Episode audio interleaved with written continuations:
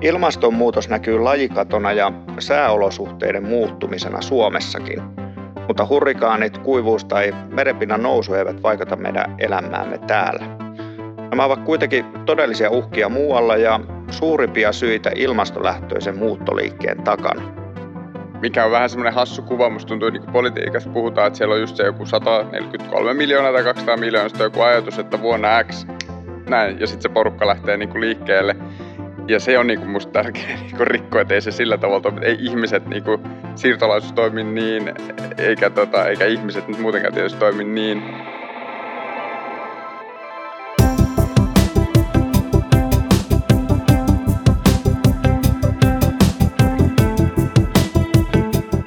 Hyvät päätökset perustuvat tutkittuun tietoon. Hyvä kysymys on podcast, joka auttaa tekemään parempia päätöksiä.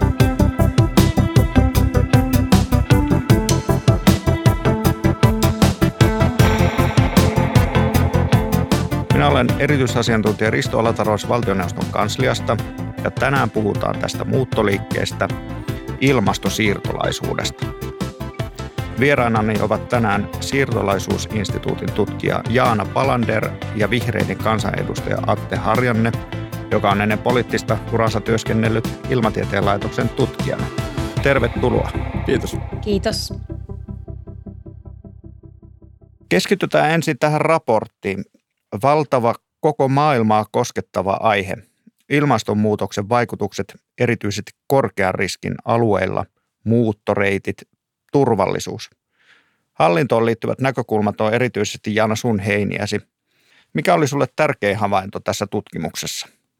No kyllä ehkä pysäytti kuitenkin se määrä, mitä on arvioitu, että jo liikkuu ilmastonmuutoksen seurauksista johtuvista syistä.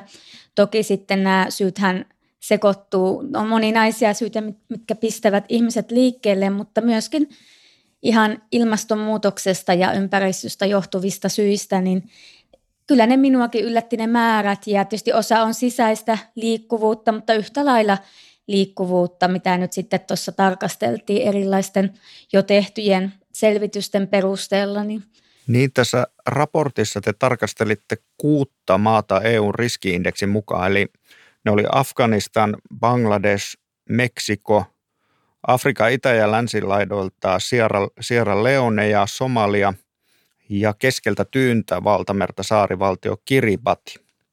Tässä siis on otettu huomioon sekä ilmastolliset ja sosioekonomiset olosuhteet ja maiden sopeutumiskyky. Näistä kaikista maista ei arvateikaan muuteta just Suomeen – mitä me tiedetään näistä muuttoreiteistä? No tosiaan aikaisemman tutkimuksen perusteella niin eh, me tiedetään, että millä tavalla ihmiset ovat aikaisemmin liikkuneet ja sitten voidaan ajatella, että ei ne nyt kovin erilaisia ne reitit tulisi olemaan sitten tämmöisten ilmastokatastrofienkaan kohdalla. Ja tosiaan tiedetään, että ihan kaikista näistä näiltä alueilta ei välttämättä Suomeen, vaikka Kiripatilta, niin ehkä se Suomi ei ole sellainen ensimmäinen kohde.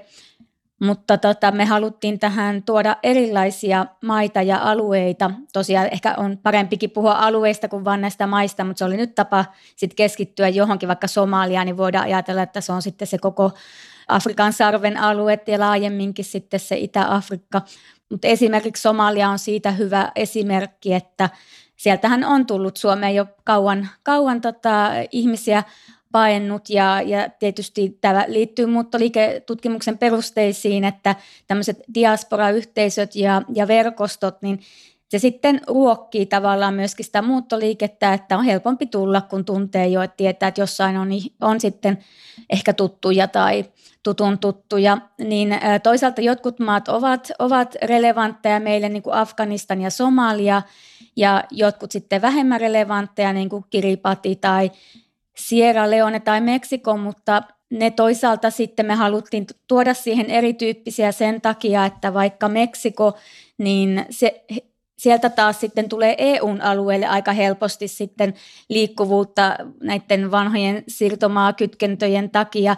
Ja nyt kyse on kuitenkin EUsta ja Suomesta tämmöisenä yhteisenä liikkuvuuden alueenakin, vapaan liikkuvuuden alueena, niin täytyy niin kuin katsoa tai voi, voi katsoa myöskin sillä tavalla yhteisesti eurooppalaisesti, että mille maille maailmassa Eurooppa on sitten semmoinen potentiaalinen paikka muuttaa ja, tai hakea turvaa. Et toisaalta sen lähialueet, niin kuin Afrikka ja Sierra Leone myöskin sitä kautta, että, että se nyt ehkä kuvastaa sitä aluetta ja että siltä alueelta niin kuin Länsi-Afrikastakin ja, ja Pohjois-Afrikan kautta, niin voi olla myöskin kyse niin kuin, ö, läpikulkuvaltioista, niin kuin Meksiko. Ja hieman niihin valintoihin vaikutti sekin, että miten Suomella on kontakteja ja mitä, kun tarkoitus on katsoa, että mitä Suomi voi tehdä, niin sitten tietysti nämä jo olemassa olevat kontaktit, mutta ei välttämättä tosiaan muuttoliikettä joka paikasta ihan samalla tavalla ole.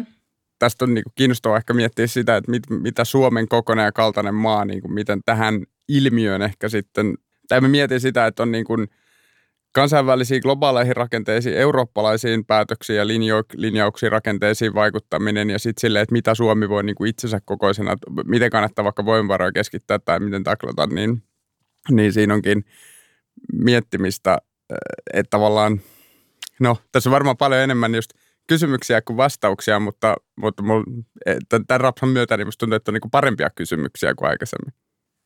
Ilmastopakkomuuttajia on jo nyt enemmän kuin ihmisiä, jotka pakenevat konfliktien takia. Maailmanpankin arvion mukaan 143 miljoonaa ihmistä voi joutua muuttamaan maan sisäisesti vuoteen 2050 mennessä. Siis 143 miljoonaa ihmistä 30 vuoden sisään. Lopullinen määrähän sitten riippuu ratkaisuista. Jaana, minkälaisia ratkaisuja sä haluaisit? Monenlaisia ratkaisuja. Täytyy monella eri rintamalla ikään kuin lähestyä tätä ja täytyy vastata myöskin monenlaisiin muuttoliikkeisiin ja tilanteisiin ja myöskin ei vain muuttoliikkeisiin, vaan siihen haluun, mikä ihmisillä on pysyä siellä omalla asuinseudullaan.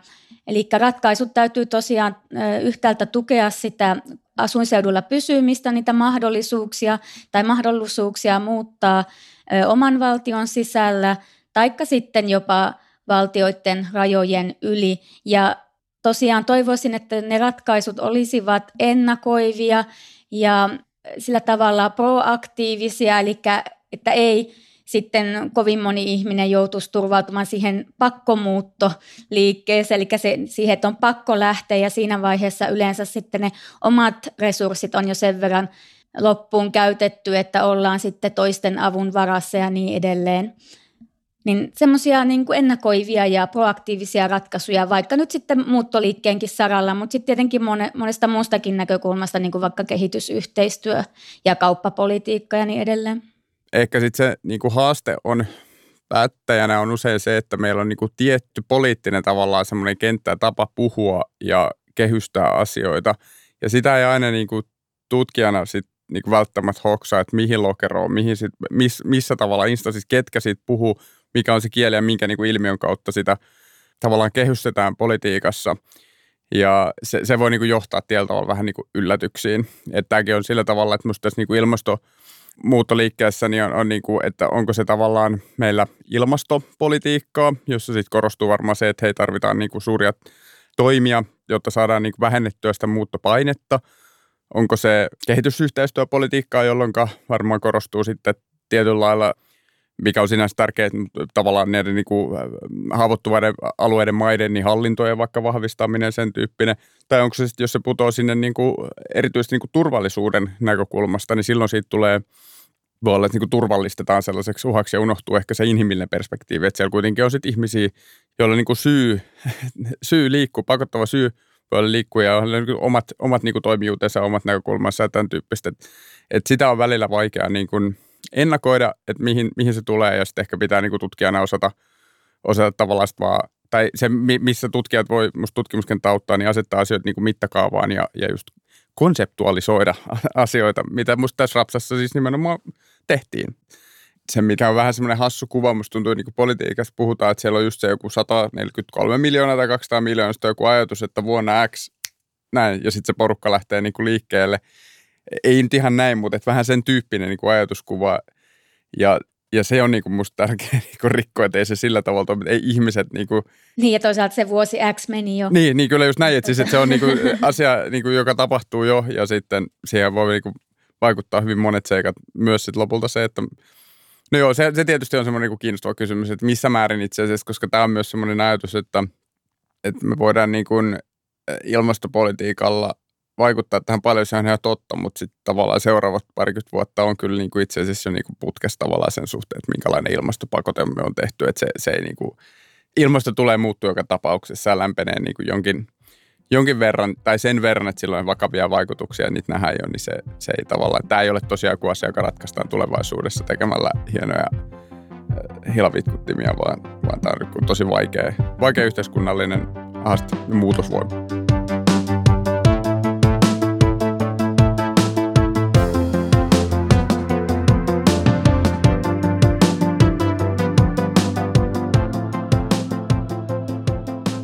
Mitä Jaana san, sanot näistä raameista ja erilaisista sopimuksista ja kiintiöistä? Onko ne toimivia?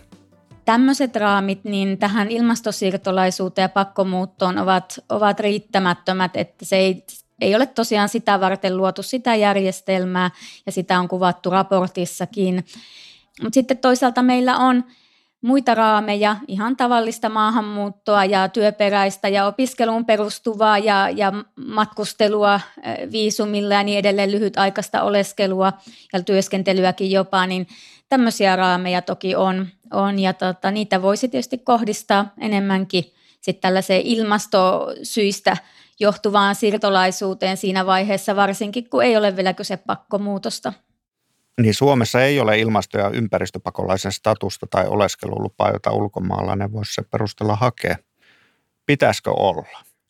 Hyvä kysymys. Tässä tietysti tulee se haaste, että mitä tässä on ainakin tuonut monesti jo esiin, että tavallaan nämä on kompleksisia asioita, että se ei välttämättä ole niin kuin, on niin kuin, voi olla vaikea osoittaa, että varsinkin jos puhutaan tämmöisestä niin kuin olosuhdemuutoksesta ja niin kuin asteittaista muutoksista. Joku alue vaikka kuivua, joka vuosi on niin kuin sit heikompi, tai niin kuin maatalouden edellytykset vaikka heikkenee, tai kun muu elinkeino edellytykset niin kuin rapautuu pala kerrallaan, niin milloin, milloin tavallaan on se kynnys, että et, et voidaan niin kuin todeta, että, että tämä on se, joka, joka ajoi muuttamaan siihen helposti varsinkin ehkä sitten heikko hallinnon maassa, niin sehän voi olla tämmöinen jännite, joka ajaa erilaisia konflikteja tekee muuta. Et, et se, on, se on musta se tavallaan ehkä haaste, että et, et miten sen määrittelee sit suhteessa, suhteessa tavallaan koko siihen palettiin meidän niin olemassa olevaan pakolaisuuden, siirtolaisuuden erilaisiin, erilaisiin määritelmiin. Että se on minusta semmoinen, se on niin yksi, yksi haaste ja sitten ehkä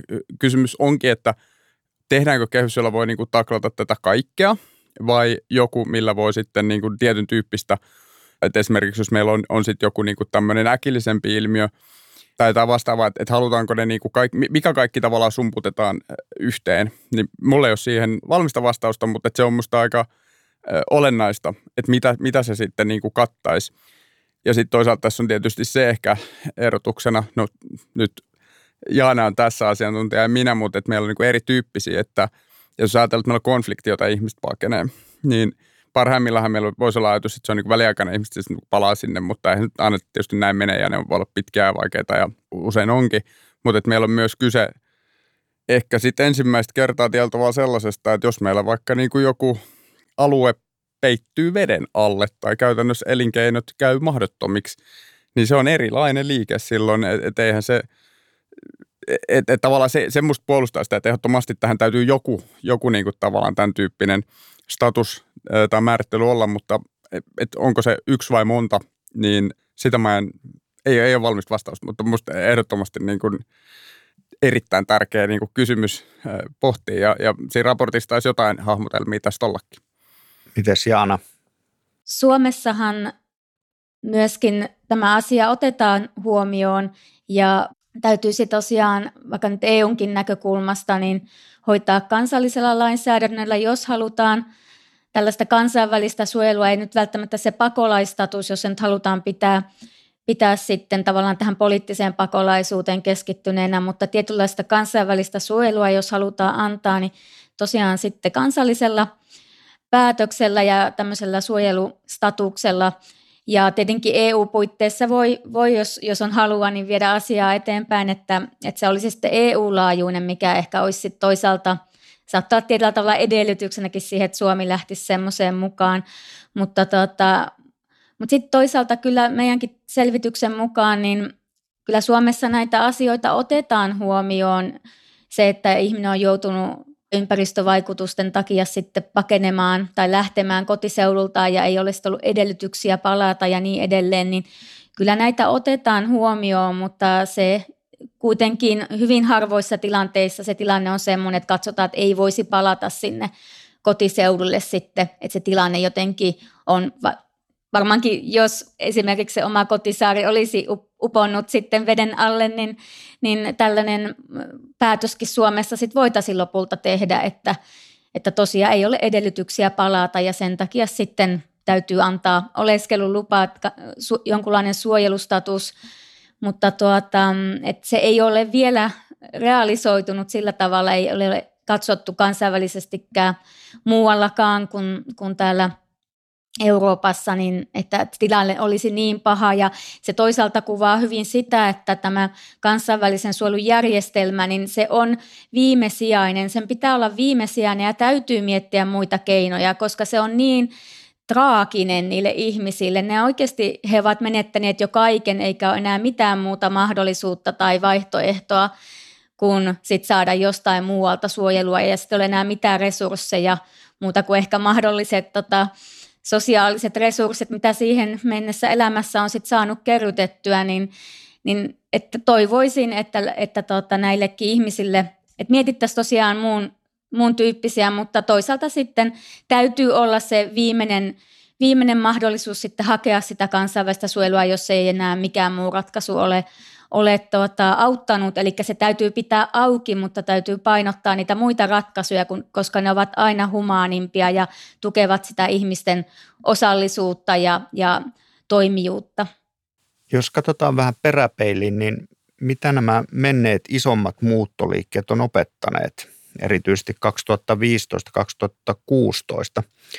Te katsotte tätä vähän eri vinkkeleistä ja molempia havainnot kiinnostaa. Niin, ehkä mä voin aloittaa.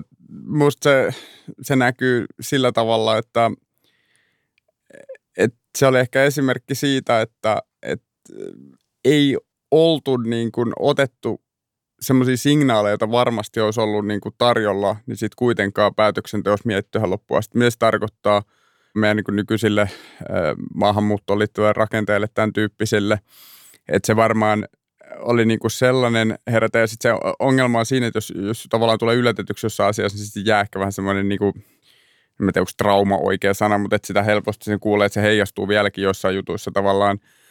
Mutta sitten toisaalta, toisaalta musta se myös niin kuin muistuttaa ehkä siitä, että, että siinä missä me ollaan niin kuin ihmisinä aika muutosvastarintaisia ehkä usein ja vaikea käsitellä erilaisia niin kuin yllättäviä muutoksia, niin kuitenkin ollaan aika sopeutuvaisia ja, ja yhteiskunta Suomessa on myös niin kuin – itse asiassa aika hyvin niin kuin resilientti ja robusti ottamaan niin kuin asioita tai niin kuin käsittelemään uusia haasteita.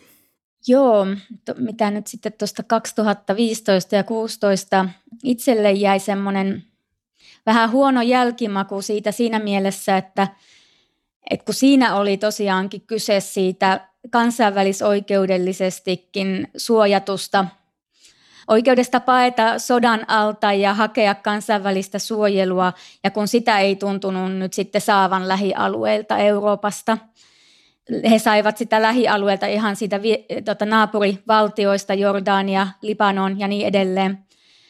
Ö, mutta nämä maat olivat kyllä aivan liian suuren taakan alla siinä ja ovat edelleenkin, niin nyt jos katsotaan, kun tosiaan Atte katsoi niin kans, kansallisesti Suomen, mm. Suomessa, miten asia tota, ehkä näkyi, mutta jos katsoo tälleen Euroopan reunolta ja, ja sieltä niin Lähi-idän näkökulmasta, niin, niin kyllä aika pessimistiset tota, odotukset nyt tämä ilmastosiirtolaisuuden ja pakkomuuton suhteen on niin kuin siinä valossa, että miten ei ollut ei solidaarisuutta eikä valmiutta sitten etes niin kuin mennä sen sen kansainvälisen suojelujärjestelmän mukaan tai tukea sitä. Se on vaikea tietysti osoittaa selkeitä velvollisuuksia, mm. mutta tukea sitten niitä maita ja niitä järjestöjä, jotka sitä tukea olisivat siinä hetkellä enemmän tarvinneet. No korona, puhutaan vähän vielä siitä, niin minkälainen vaikutus tällä kriisillä on teidän mielestä tilanteeseen? Onko nähtävissä jotain? No toki tietysti korona on vaikuttanut liikkuvuuteen esimerkiksi työperäiseen liikkuvuuteen tai palaamiseen sitten itse asiassa sieltä niistä paikoista, missä on mahdollisesti sitten oltu vierastyöläisinä ja varsinkin jos puhutaan näiden haavoittuvien maiden näkökulmasta, eli sellaista liikkuvuutta tietenkin on, on, että lähdetään lähialueille tai kauemmas töihin ja sillä tavalla tuetaan niitä sitä kotiyhteisöä ja, ja omaa perhettä, niin tietysti tämä on vaikeutunut koronan aikana, että on, on sitten siirtolaisia jäänyt työttömäksi ja ovat yrittäneet palata, eivätkä välttämättä aina kovin hyvin ole, ole edes päässeet palaamaan ja niin edelleen, niin on tällä heijastusvaikutuksia tavallaan tähän meidänkin aiheeseen, mutta se ei ole ehkä se ydin, ydinasia ollut ja, ja eikä mekään sitä varsinaisesti ole tutkittu tässä selvityksessä. Niin, mä jotenkin kuvittelisin, että se isoin haastavin vaikutus on just se, että korona voi aiheuttaa sen, että, että se mikä vaikka niin kuin köyhyyden torjunnassa on, on saatu aikaan, niin siinä otetaan taka-askelia globaalisti. Ja sehän tietysti vaikuttaa niin kuin kaikkeen, niin kuin se vaikuttaa just niihin asioihin, jotka tietyllä tavalla niin kuin on se pohja, jolta, josta käsin niin kuin ilmastonmuuttoliikettä, siirtolaisuutta koetaan ja toisaalta hallitaan. Niin se on niin kuin semmoinen katto – katto tavallaan, että et se, se vaikeuttaa varmasti kaikkea. No sitten tälleen niin pistemäisesti, niin, niin kyllähän se oli aika silleen niihkeä, jos ajattelee, mitä viime vuonna tapahtui, niin kyllä se semmoinen kansallinen sisäänpäin käpertyminen oli aika yleinen reaktio tavallaan tälle, tähän kriisiin. Ja se ei lupaa niin kuin hyvää, mutta sitten toisaalta musta, mä olen niin toiveikas sen suhteen, että nyt ehkä enemmän herätään siihen, että, että että ei tämmöinen globaali pandemia ei ohje missään ennen kuin se on kaikkialla ohje, että ehkä tässä nyt tulee sitten niinku toinen kierros, jossa korostuu, tai tavallaan, että korostuu sitten tämän yhdessä, yhdessä taklaaminen, ja ehkä siitä voidaan oppia jotain tämän tyyppisen niin kuin, niin kuin kaikkea koskettavan, mutta epätasaisesti jakautuvan haasteen niin kuin, kohtaamiseen. Tämä on tämmöinen toiveikas ajatus.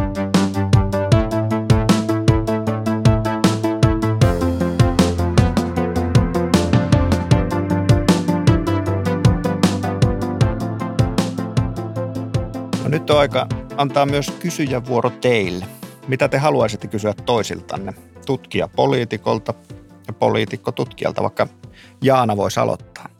No joo, me ollaan puhuttu nyt tuosta solidaarisuudesta ja, ja se on tietysti todella hankala, hankala kysymys ja e-, ennakoimisesta myöskin ja, ja kauaskatseisuudesta, niin haluaisin kysyä, että kun nyt tässä kyseessä ovat, tai tuli linjalla tämmöiset haavoittuvat maat, mikä on aika yhtä kuin sitten köyhät maat, kun, kun ajatuksena tosiaan on, että nämä maat eivät itse pysty sitten, ei ole resurs, resursseja vastaamaan näihin haasteisiin, niin, niin nämä ovat monesti myöskin niitä, niitä maita, joista me emme toivo, emmekä halua sitten vaikka tätä kansainvälistä siirtolaisuutta ja työperäistä tai opiskeluperäistä sitten välttämättä tänne, tänne Suomeen niin paljon, mutta jos tässäkin raportissa nyt tämä nähtäisiin inhimillisenä ja järkevänä keinona sitten vastata tähän ihmisten eh, niin tavallaan yhtenä osana tätä, että jos, jos muuttoliikkeellä sitten pyritään tätä lieventämään näitä vaikutuksia,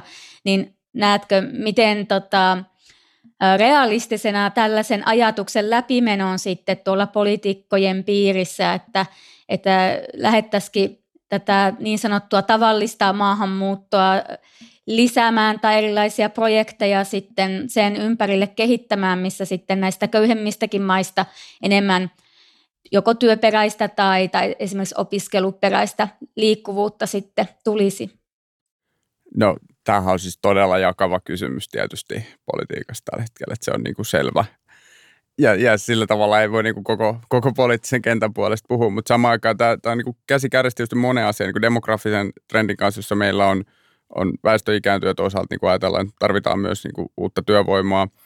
Tätä tavalla toi kulkee siinä käsikädessä ehkä muutenkin semmoinen kansainvälinen kehitys, kaupungistuminen, joka tekee niin kuin ehkä se yhteiskunta, johon vaikka joku kotoutuu vähän toisenlainen kuin aikaisemmin – siihen liittyen niin työn murros, niin sanoisin, että on niin kuin, no tähän poliitikon vastaan, mutta vaikea sanoa, että on tavallaan, on semmoisia lähtöjä, tavallaan semmoisia lä- lähtökohtia, joista näkisi, että tämä on niin kuin, voi toimia niin kuin osana, että tunnustetaan se, ja kun tässä on tietty vääjäämättömyys, joka on erilaista kuin sit vaikka niin kuin konflikti, vaikka joku voisi sanoa, nekin on vääjää siis sillä tavalla, että ei, kaikkia ei voida estää ja näin, mutta että tämä on niin kuin erityyppinen ilmiö verrattuna ehkä sen perinteiseen niin kuin pakolaisuuteen osin, niin, niin se, niin kuin näkisin, että tässä olisi mahdollisuus tavallaan tehdä sellaista fiksua, proaktiivista ja, ja tavallaan luoda sellaisia instrumentteja, että voitaisiin ottaa enemmän, enemmän ja, ja tota, porukkaa vastaan, mutta sitten täytyy kyllä sanoa, että kyllä on myös, niin kuin, kyllähän me nähty, että tavallaan tämä on niin kuin hyvin polarisoiva aihe, joka, jolla jotenkin saa helposti ihmiset liikkeelle, jolla saa politiikkaa yksinkertaistettua, johon on niin kuin tarjolla myös hyvin populistisia yksinkertaisia vastauksia, mutta se tietty niin kuin, niin kuin kiistämättömyys ja vääjäämättömyys on ehkä erilainen, että jos, jos meillä niin kuin joku käytännössä siis muuttuu niin kuin elinkelvottomaksi joku alue, niin eikä nyt kukaan voi sanoa, etteikö se olisi asia jolle tavalla. Että se on aika vähissä argumentit sen puolesta, etteikö, etteikö siihen pitäisi niin kuin vastata. Ja varsinkin ottaa huomioon, että tässähän on vielä tietysti tämä niin kumulatiivisten päästöjen rooli on sellainen, että se on itse asiassa ne vauraat yhteiskunnat on ikään kuin tosiasiallisesti myös niin vastuussa enemmän siitä, että näin on päässyt käymään. Mä niin kuin luulen ja ehkä toivon, että se voi niin kuin kääntää tieltä niin uutta lehteä tässä. Mutta ei, kyllähän tämä niin kuin tämän hetken niin kuin poliittinen tilanne on vaikea tämmöisten ajatusten kannalta. En, en sitä, sitä kyllä kiistä. Mitä olette kysyisit Jaanalta? Hirveä määrä kysymyksiä. tota, osa varmaan vastaa, vastaakin. Tota, joo, se kun luen, luen sitten tämän raportin. Mä, mä mietin jos katsoo vaikka Afrikkaa, niin siellä väestö kasvaa sitten niin kuin suuresti ja, ja olettavasti myös niin kuin vaurastuu, jos ei tässä nyt ihan niin kuin kaikki mene tavallaan tosi huonosti. Niin miten niin kuin näkisit, että tavallaan teillä tavallaan niin kuin toimijakenttä globaalisti ja sitten ehkä Kiinan hyvin erilainen lähestymistapa ylipäänsä niin kuin globaaleihin tämän tyyppisiin kysymyksiin, niin mitkä on ne keskeiset ikään kuin pelaajat tässä sanotaan 20-30-luvulla ja ehkä siitä eteenpäin ja – katsotaanko me niinku niitä erilaisia näkökulmia kuin ehkä tämä meidän perinteinen, niin eh, miten ne pitäisi, pitäisi huomioida? Että on, onko se YK vielä, onko se EU, onko se, ketkä tavallaan tässä, tässä niin kuin on määrittämässä tätä kenttää sitten vielä?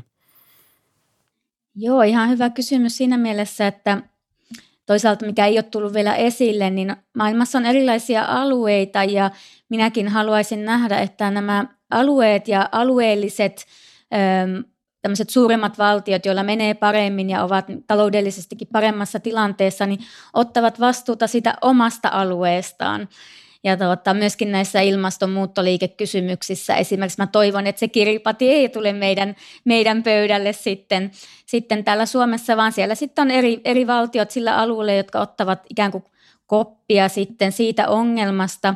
Mutta tota, meillähän nyt sitten voidaan ajatella, että se Afrikka, niin kuin mainitsit, vaikka Pohjois-Afrikka, niin se on tosiaan, voisi ajatella, että meidän aluetta ja tuo Lähi-Itä siinä mielessä, että, että sen verran kuitenkin meillä täytyisi sitä löytyä tavallaan sitä kauaskatseisuutta ja solidaarisuutta, että mietitään ainakin nyt, että meillä jonkinlainen – mahdollisuus, tai jos nyt ei velvollisuus, niin mahdollisuus ainakin niin kuin positiivisesti vaikuttaa niiden alueiden kehittymiseen, on se sitten kaupan keinoin, tämän, tämän liikkuvuuden ja erilaisen vaihdon keinoin. Mutta sitten myöskin haluan painottaa, että toki se pääasia, päävastuu on siellä omissa maissa, niin mailla on velvollisuus tukea ja huolehtia omista kansalaisista ja sitten myöskin Pohjois-Afrikassa alueellisesti, siellähän on jo taloudellista yhteistyötä, vapaata liikkuvuutta vähän samantyyppisesti ja sitä kehitellään nyt Afrikan unioninkin keskuudessa sitten vähän siihen suuntaan, mitä Euroopassa on ollut. Ja toki en nyt ole asiantuntija siinä, mutta, mutta ainakin puheet, poliittiset puheet ovat sen, sen suuntaisia, että, että haluttaisiin tosiaan nähdä, että Afrikka tukee niin kuin keskenään toinen toisiaan sillä tavalla, että vaikka taloudellisesti ja, ja muutenkin ihmisten hyvinvointi sitten kasvaa. Ja, ja tämä on tietenkin toivottavaa ja, ja eri alueilla toivon, että alueellisesti ensisijaisesti näihin, näihin haasteisiin vastataan, että se on aina tehokkaampaa. Mutta tuota, kyllä edelleen näen, että me tarvitaan kansainvälistä perälautaa tai, tai tota, esimerkiksi nämä kansainväliset järjestöt, jotka sitten viime kädessä tukevat näitä aivan kaiken avun ulkopuolelle jääviä ihmisiä, niin, ja ei se oikein mikään muu taho nyt voi olla kuin YK ja sen alaiset järjestöt. Ja tietenkin on tällaisia niin kuin punainen risti ja punainen puolikuu, jotka siinä ohessa tietenkin ovat tärkeitä. Ja, ja miksei sitten, kyllähän Euroopallakin on ihan kansainvälisestikin ja erityisesti meidän lähialueilla niin tärkeä rooli tämmöisessä riskien, riskien hallinnassa ja katastrofiavussa, että siitähän me ei olla puhuttukaan tässä varsinaisesti. Katastrofiapu on tärkeä osa-alue, mistä voisi puhua toisen podcastin verran. Kiitos hyvistä kysymyksistä ja kiitos, että olitte vieraina Jaana Palander ja Atte Harjanne. Kiitos. Kiitos. Kuuntelit valtioneuvoston selvitys- ja tutkimustoiminnan Hyvä kysymys podcastia. Löydät muut jaksot osoitteesta tietokäyttöön.fi sekä podcast-palveluista ja Spotifysta.